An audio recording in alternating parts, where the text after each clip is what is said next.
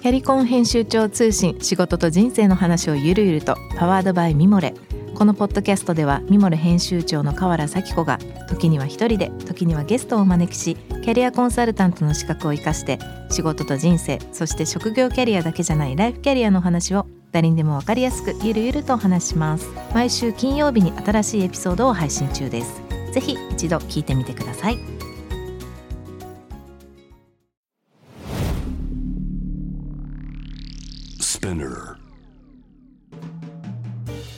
ナビゲーター中道大輔です。Vision to the Future with Forbes Japan。このポッドキャストは、物、こと、人の魅力を引き出すことで、日本のカルチャーの価値を再定義し、世界と共有するコミュニティプログラムです。ショートコンテンツ、Vision to the Future ストーリーと題して、毎週水曜日、金曜日、日曜日に Forbes Japan よりピックアップしたニュースをお届けしております。今回も山本亮さんと共にお送りしたいと思います。え今日ご紹介するトピックはですね、えっとですね、今年の9月の21日、フォーブジャパンの編集部よりアップされた記事です。日本の企業家にはグローバルレベルのナラティブ作りが必要だということで、まあ、これはあの全体的には、まあ、この 30&30 ジャパンの授賞式でのまた模様から話が始まってる内容なんですけど、岩尾さんもいらっしゃいますね、この時。ぜひそのあたりは記事を見ていただければと思うんですけど、まあ、ここでいうグローバルレベルなこうナラティブ作りが必要と、まあ、フォーブスが言ってる記事ですけど、まあ、今ちょっとねどういうコンテクストで、まあ、あの話されてるかも含めてですけど山本さんどう思われます？このアングルアングルというか記事というか。そうですね。あのグローバルレベルのって言ってもですねやはりこうまず日本の課題をそのままグローバルに持ち上げてればいいかっていうとそうではなくて例えばうん。茶畑に課題があります、耕作告知が増えてますっていうのは日本だけの課題なのであの全くグローバルに言ったとしても、なんでしょう普通に農家さんとかがアメリカの展示会とかであの耕作放棄地とかの話をしてるんですがそんなものはですね誰にも響かないわけですよ。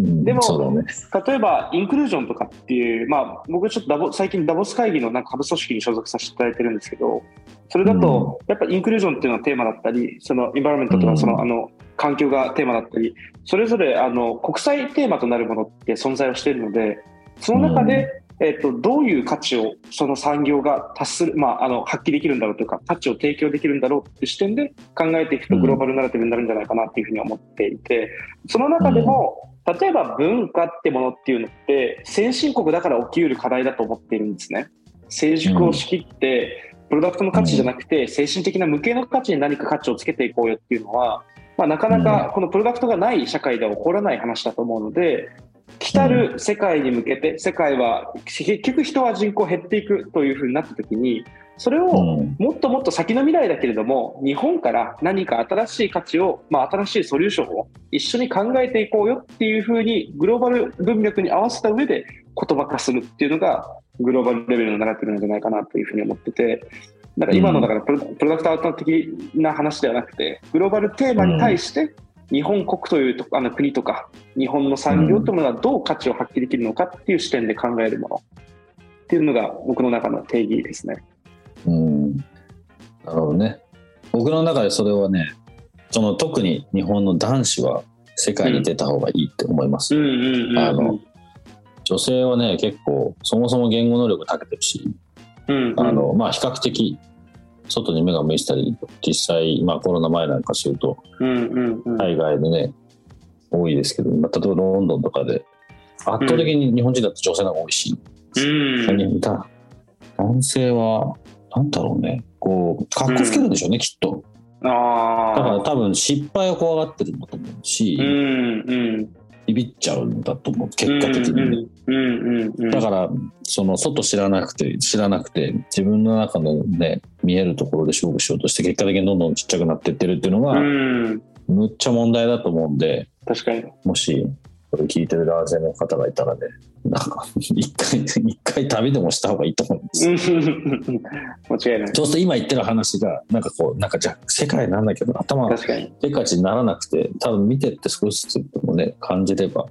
なんとなくこの話が少し自分ごとなんじゃないかな。うんうんうんうんうん。世界楽しいよっていうね。うんうんうんうん あなんか例えばそのアートが好きとか音楽が好きとか、例えば僕がこっちに来てた時昔なんかだと大体日本人の男子で、うん。まあ、大学みんなね多分終わりぐらいとか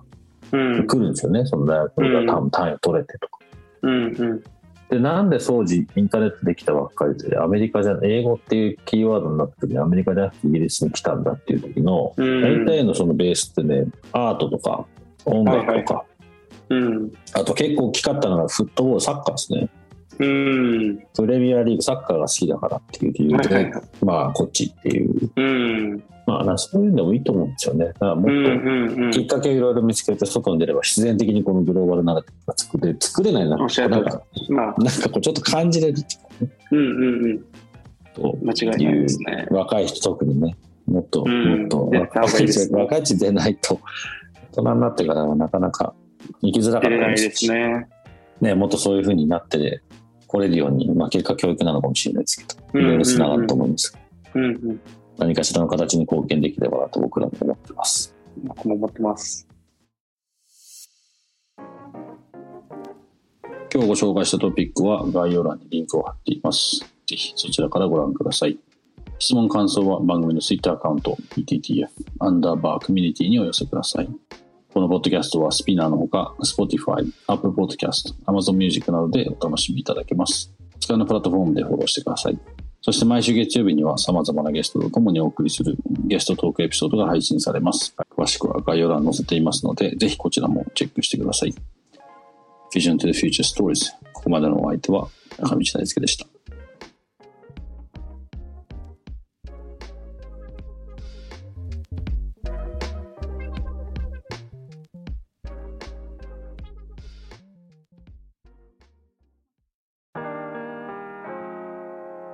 美容家の神崎めぐみと編集者の大森洋子でお届けする雑談ポッドキャスト「ウォンと私のお名前なんての?